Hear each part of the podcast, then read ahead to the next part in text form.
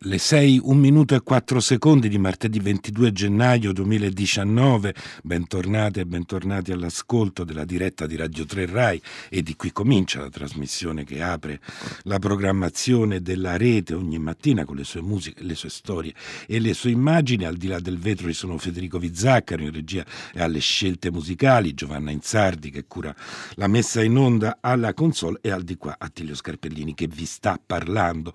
La parola del giorno e di quelle che avevano smesso di godere di buona stampa. Il bastone può essere utile per appoggiarsi oppure per camminare in montagna, ma da tempo è uscito dall'immaginario del potere e della pedagogia. Eppure per secoli il bastone è stato un simbolo di autorità spirituale e temporale. Nelle mani dei profeti o dei vescovi era un pastorale, in quelle dei re si chiamava scettro. Potete inviare come sempre le vostre segnalazioni musicali al 335 56 34 296 via sms o su WhatsApp, e con un bastone a cui si appoggia nel suo inesausto vagare per le strade del mondo senza mai trovare pace, appariva nelle stampe popolari il personaggio di cui parleremo oggi, l'ebreo errante, leggenda cristiana di cui poi l'immaginario ebraico si è impadronito. Marc Chagall mostrava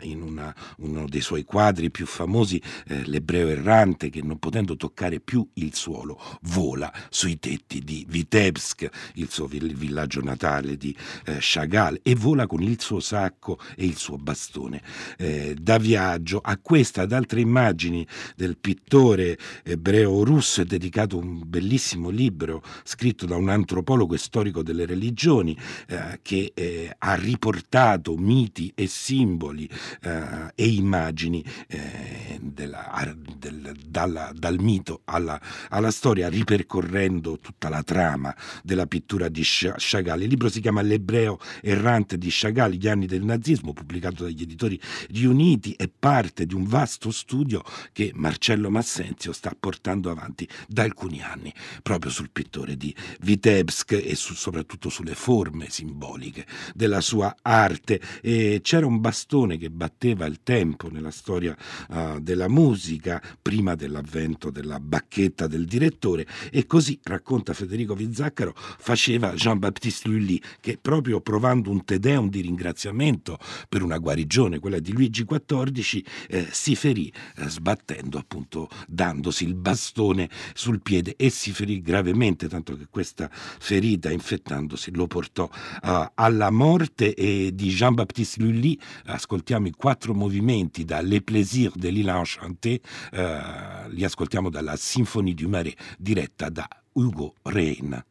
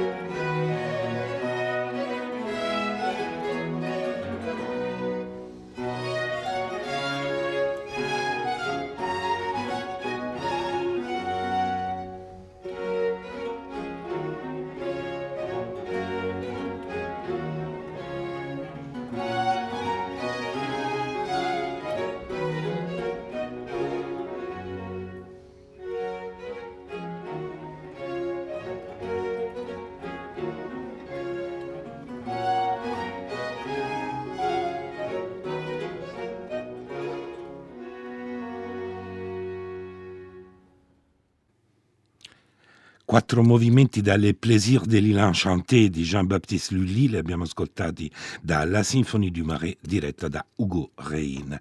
E prima dell'avvento della bacchetta del direttore per dirigere un'orchestra o un coro venivano utilizzati o una pergamena arrotolata oppure un bastone per battere il tempo, come faceva proprio Lully. E l'8 gennaio del 1687 Lully stava provando il suo Te Deum per farlo eseguire come ringraziamento della recente guarigione di Luigi XIV, quando si ferì battendo violentemente sul piede con il pesante bastone che utilizzava proprio per segnare il tempo, come ancora fanno gli insegnanti, le insegnanti di danza. E la ferita si infettò tanto che i numerosi medici che lo curavano a corte proposero addirittura l'amputazione della gamba. Lully rifiutò, ma poi la ferita peggiorò e lo portò alla morte. E la parola del giorno è per l'appunto bastone.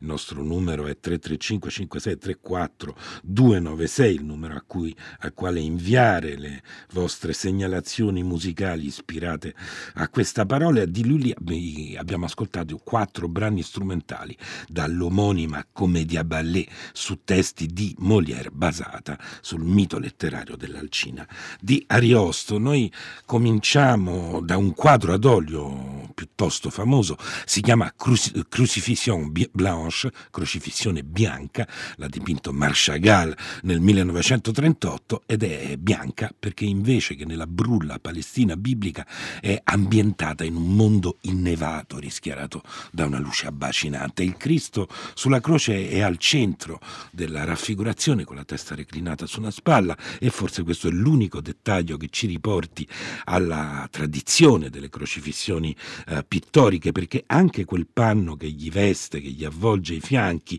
e che per certi versi potrebbe ricordare i cristi vestiti medievali è del tutto inusuale. Quello è uno scialle di preghiera ebraico e tutto ciò che attorni a questa croce risponde a un altro immaginario: le case rovesciate di un villaggio da cui escono lingue di fiamma, lo sciame di personaggi che fluttuano nell'aria, il fuoco che si sprigiona da una sinagoga, una barca piena di gente ai piedi della croce e quella madre in basso che protegge il figlio tra le sue grandi mani contadine, un uomo con le braccia aperte in un gesto di rassegnazione e un cartello appeso al collo sul quale, se ci avvicinassimo, se fossimo al The Art Institute of Chicago, dove la tela originale è custodita quando non vaga tra le mostre di mezzo mondo e non davanti invece a una riproduzione, potremmo leggere chiaramente sul cartello Ich bin ein Jude, io sono un ebreo. E poi ci sono quei 2 personaggi che fuggono, uno a sinistra e l'altro a destra della rappresentazione, uno stringendo, portandosi appresso un grosso rotolo bianco, l'altro con un sacco sulle spalle come un ladro nella notte. Ecco, siamo abituati a vedere il cielo che si spacca, che si apre sul teatro della passione, ma qui in questa visione gremita di persone non è la natura a commentare il trapasso del figlio di Dio, è il mondo della vita e della storia che è in preda a un sommovimento disastroso. Questo quadro vale un libro, in un certo senso è un libro, ma scritto in una lingua che bisogna saper decifrare con pazienza. E difatti, per leggere proprio la scena della crocifissione bianca, dopo esserne stato folgorato, l'antropologo e storico delle religioni Marcello Massenzio ha dovuto scrivere un libro, anzi più libri: L'Ebreo errante di Chagall, gli anni del nazismo, che è pubblicato dagli Editori Riuniti. Non è neanche il primo.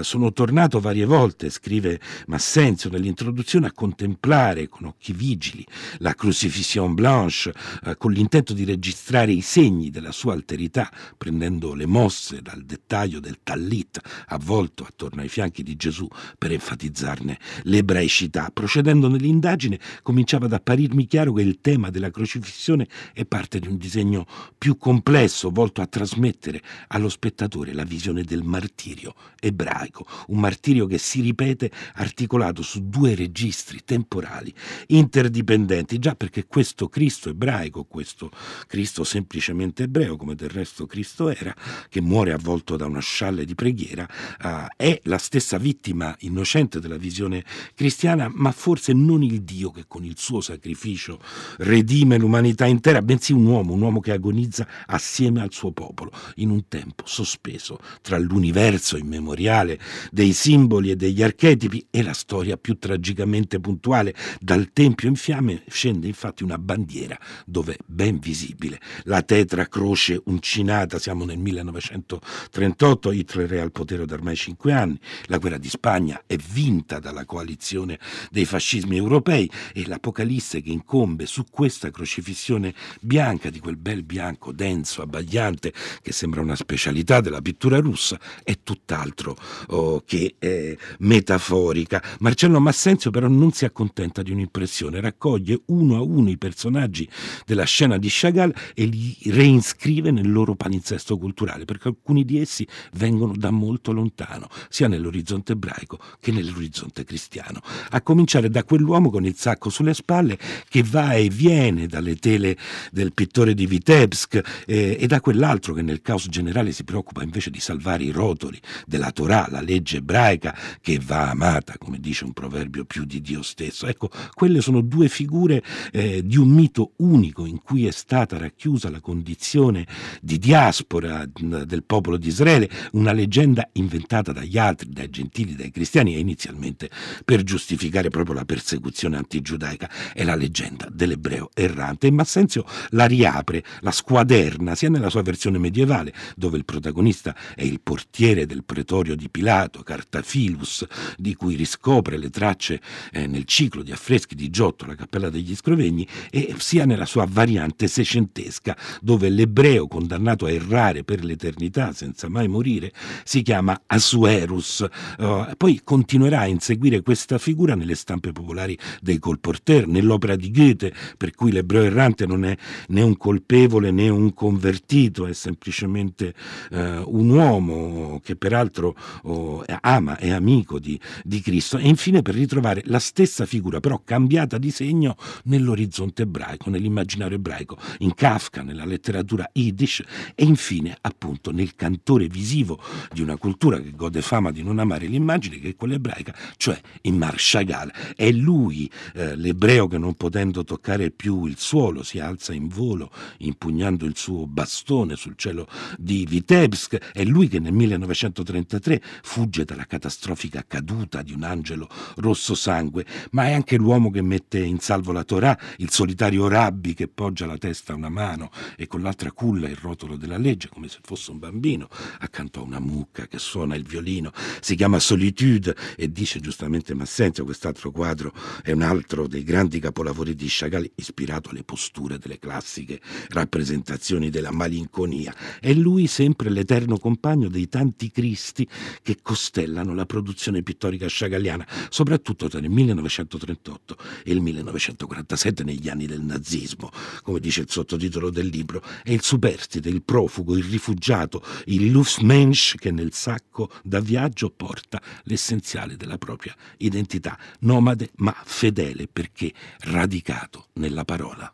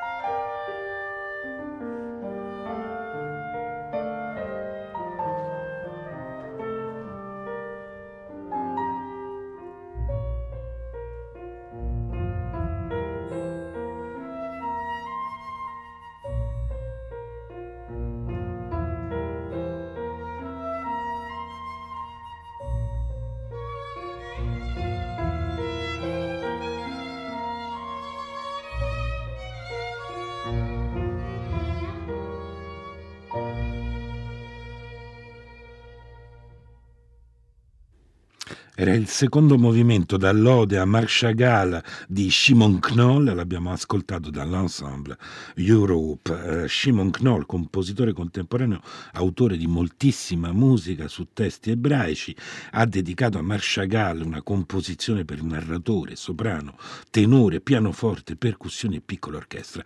È un'offerta musicale al grande artista che ne ripercorre la vita dalla nascita in Russia, Vitebsk per l'appunto, lungo tutti i suoi movimenti tra Francia, Germania, Israele e Stati Uniti. Che pittore è Marc Chagall?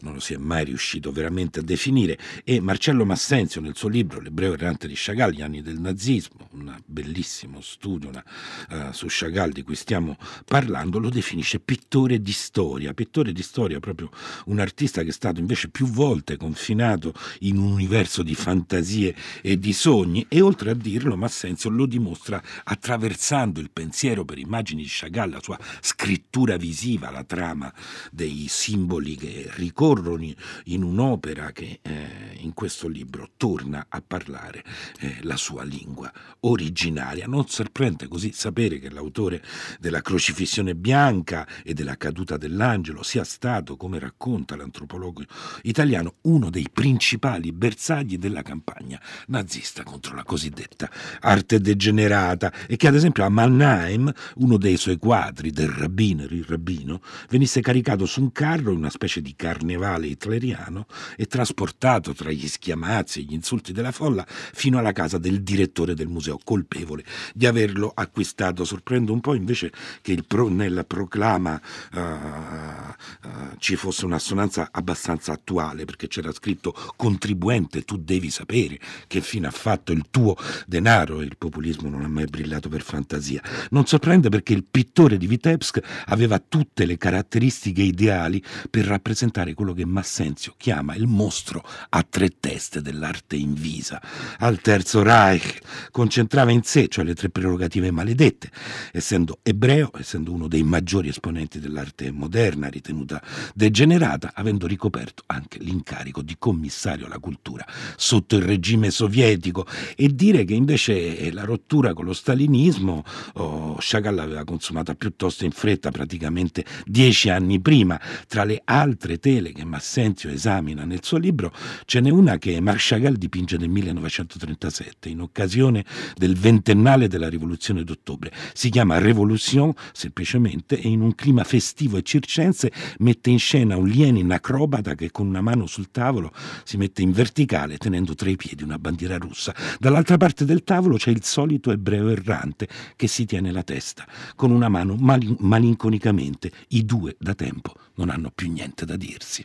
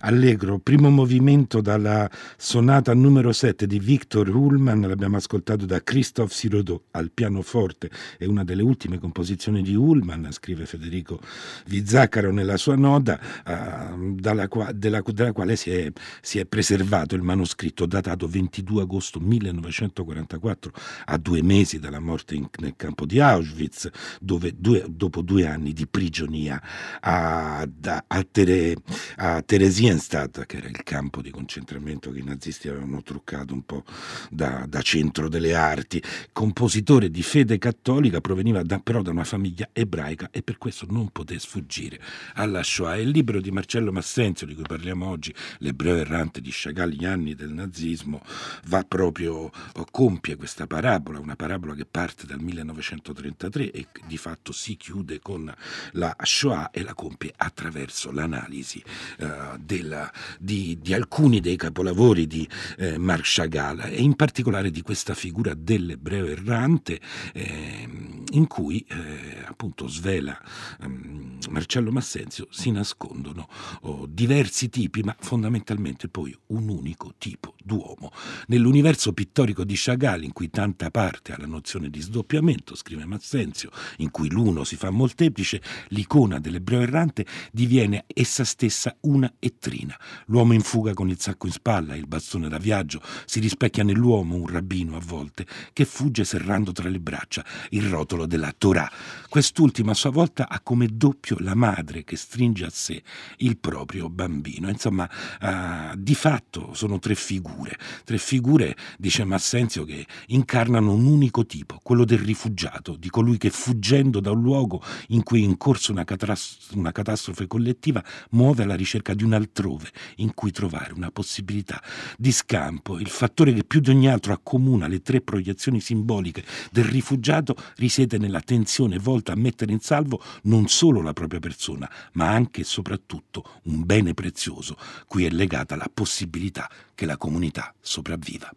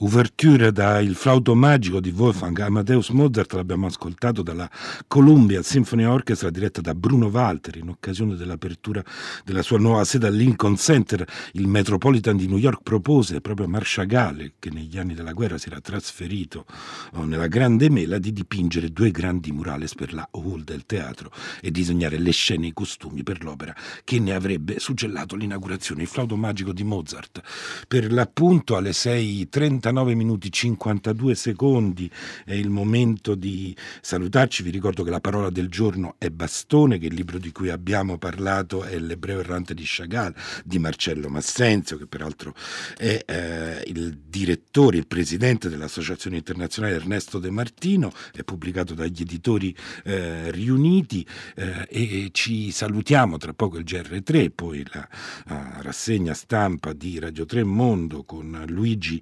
Spinola, con una canzone, un brano di Leonard Cohen, Nevermind, dall'album Popular Problems, che canta la resistenza silenziosa di tutti coloro che sono stati sconfitti perché inermi o incapaci della ferocia e della crudeltà di chi li perseguita. In un'intervista Cohen aveva detto: l'atmosfera in cui siamo immersi passa anche sotto le porte, tanto è sottile e velenosa, viviamo prigionieri di un senso di paura, di sconfitta, minacciati da forze oscure che modificano le nostre vite. Non si potrebbe dire di meglio.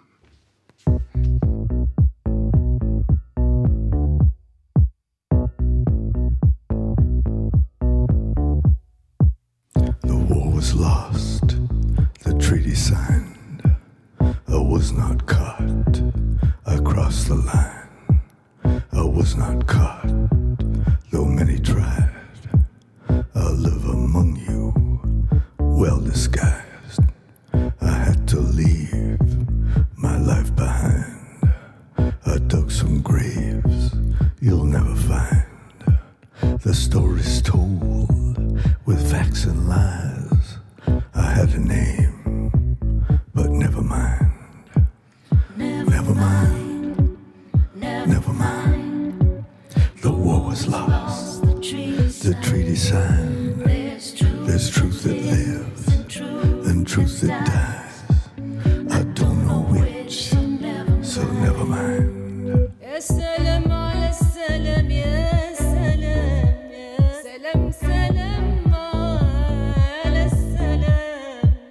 Your victory was so complete, some among you thought to keep a record of our little lives, the clothes we wore, our spoons, our knives, the games of luck our soldiers played, the stones we cut, the songs we made, our law of peace which understands, a husband leads, a wife commands, and all of this expressions of the sweet indifference some call love, the high indifference some call fate, but we had names more intimate, names so deep and names so true, their blood to me, their dust to you,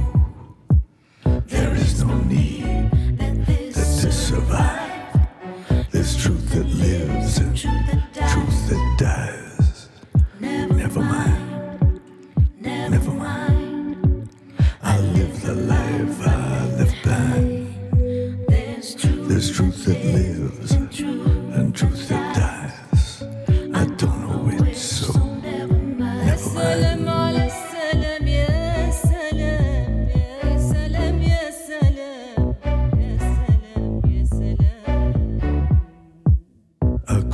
Kill the way you kill. I could not hate. I tried, I failed. You turned me in. At least you tried. You side with them whom you despise. This was your heart, this swarm of flies. This was once your mouth, this bowl of lies. You serve them well, I'm not surprised. You're of their kin, you're of their kind. Never mind, never mind. I had to leave my life behind. The stories told with facts and lies. You own the world, so never mind.